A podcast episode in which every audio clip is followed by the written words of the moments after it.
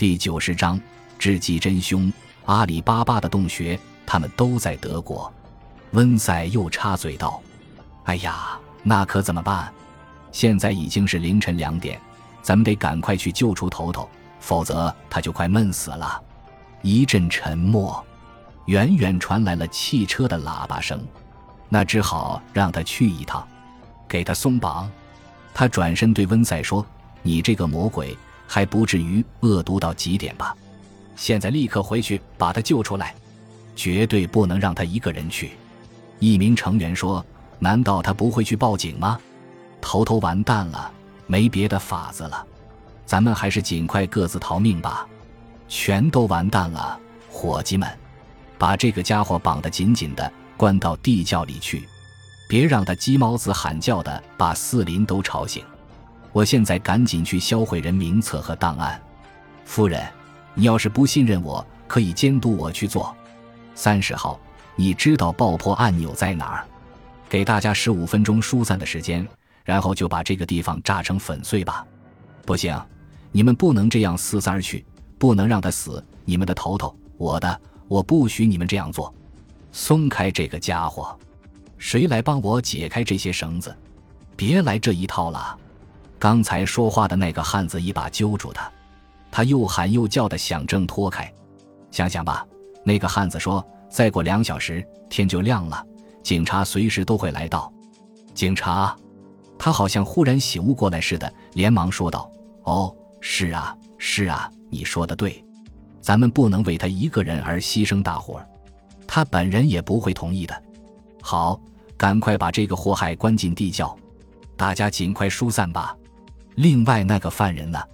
他嘛，可怜的家伙，他不会是害群之马，他什么也不知道，就放了他吧。他蔑视地下达了命令。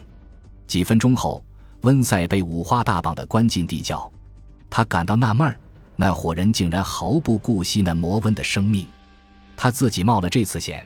如今看来，不可能活着作为见证人了。那两个带他下去的人临走时，把他的两只脚也绑得紧紧的，然后熄了灯。喂，伙计，温塞说：“一个人坐在这里已经够寂寞的了，就别再关灯了。”没关系，朋友。其中一人答道：“你不会摸黑待很久的。爆炸导火线已经点燃了。”另外那个人扬声大笑一阵，两人便走了出去。过一会儿，他就会跟这幢房子同归于尽了。在这种情况下，那位头头在给挖出来之前，想必也归西了。他本想把那名江洋大盗送上法庭，现在却白费了心机。英国警方为了破获这个盗窃团伙，已经花费了六年时间。他侧耳听听动静，头顶上方响起了杂乱的脚步声，那伙人正在撤离。忽然门给打开来，有一个人影摸黑走了进来。嘘，别出声。一个女人的声音说：“他摸到他的脸、胳膊和身体，把他手脚上的绳子都给割断，又用钥匙打开了手铐。快，快！他们已经装好了计时器，就要炸毁这座房子了。快跟我走！我是偷着回来的。说我忘记拿我的首饰匣子了，是真话。我故意留下来的。你得救出头头，只有你做得到。”快！温塞浑身酸痛地跟他奔到楼上，他打开窗户对他说：“快去，快把他放出来！答应我吗？答应。另外，我警告您，夫人，这幢房子早已被包围。我那个保险柜里面的密室一关门就有警铃通知我的佣人去报警。你的同伙都已经……哦，可你快去，甭管我，快！时间紧迫。”快离开这里！他拉着他的胳膊，跌跌撞撞地奔进花园。树丛里亮起了手电筒的光束。是你吗，派克？温塞喊道：“快把你的人带开！快！这所房子就要爆炸了！”花园里好像四处都是人们慌张奔走的脚步声。温塞拉着那个女人奔向一堵墙，他一跃而上，再揪起那个女人，他俩连忙往下跳。那个女人啊的一声跌倒在地，温塞也让石头绊了个跟头。接着轰隆一声巨响，四处一片火海。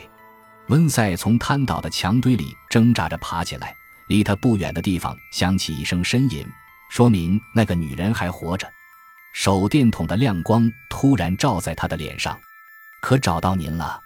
一个人高兴地说：“没事吧，老伙伴？”老天爷，瞧您这副狼狈相，满脸胡子渣。没事温塞说：“只是有点气喘。”那位女士活着吗？嗯，还好，只是一条胳膊骨折了。情况怎么样了？那伙人当中有七八个给炸死了，其余的全给逮捕了。温塞这时才发现身边围着一圈身穿警服的人。派克接着说：“爵爷，您这位知名人士就这样回来了？我们都以为您去世两年光景了。我当时还买了块黑布裹在胳膊上呢。您干这件冒险的事，除了班特之外，还有谁知道？家母和舍妹，咱们还得有点麻烦事，得请律师证明我还活着呢。哈喽，是老朋友苏格吗？是，爵爷。”苏格探长兴奋地答道：“真高兴见到您复活了，您干得真不赖，大伙儿都等着跟您握手呢，好极了。可我想我得先去洗一洗，刮刮胡子。一个人在兰贝兹孤独地待了两年，真够呛。又见到你们，真高兴。这像不像演了一出戏？那个头头会不会已经死掉了？哎呀！”温塞惊呼道：“我都忘了保险柜里的那位先生了，快去开辆车过来！我把那个罪大恶极的首犯闷在我那个保险柜的密室里了。上车，叫那位女士也上车一块去。我答应过她会把她弄出来，这里面可能有谋杀案件。那个家伙的罪轻不了，把他叫醒。他关在那里面坚持不了多久。你们要的罪犯是他。”他就是莫里森案、魏明顿案等一百起案件幕后的黑手。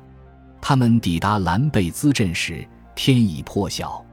温塞把那位女士从车上搀下来，他的面罩已经脱落，只见他面色苍白，充满恐惧和痛苦。是个俄国人吧？派克在温塞耳边悄声说：“可能是吧。”糟糕，他把我的大门关上了。钥匙还在他身上呢。咱们只好从窗户跳进去。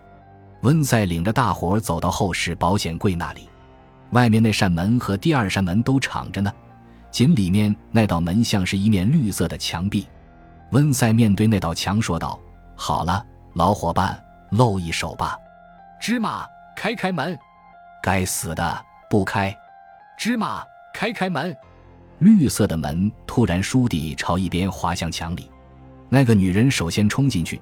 一把搂住那个朝前摔倒下来的、失去知觉的大块头，他那身衣服已经给撕扯得稀巴烂，两手淌着鲜血。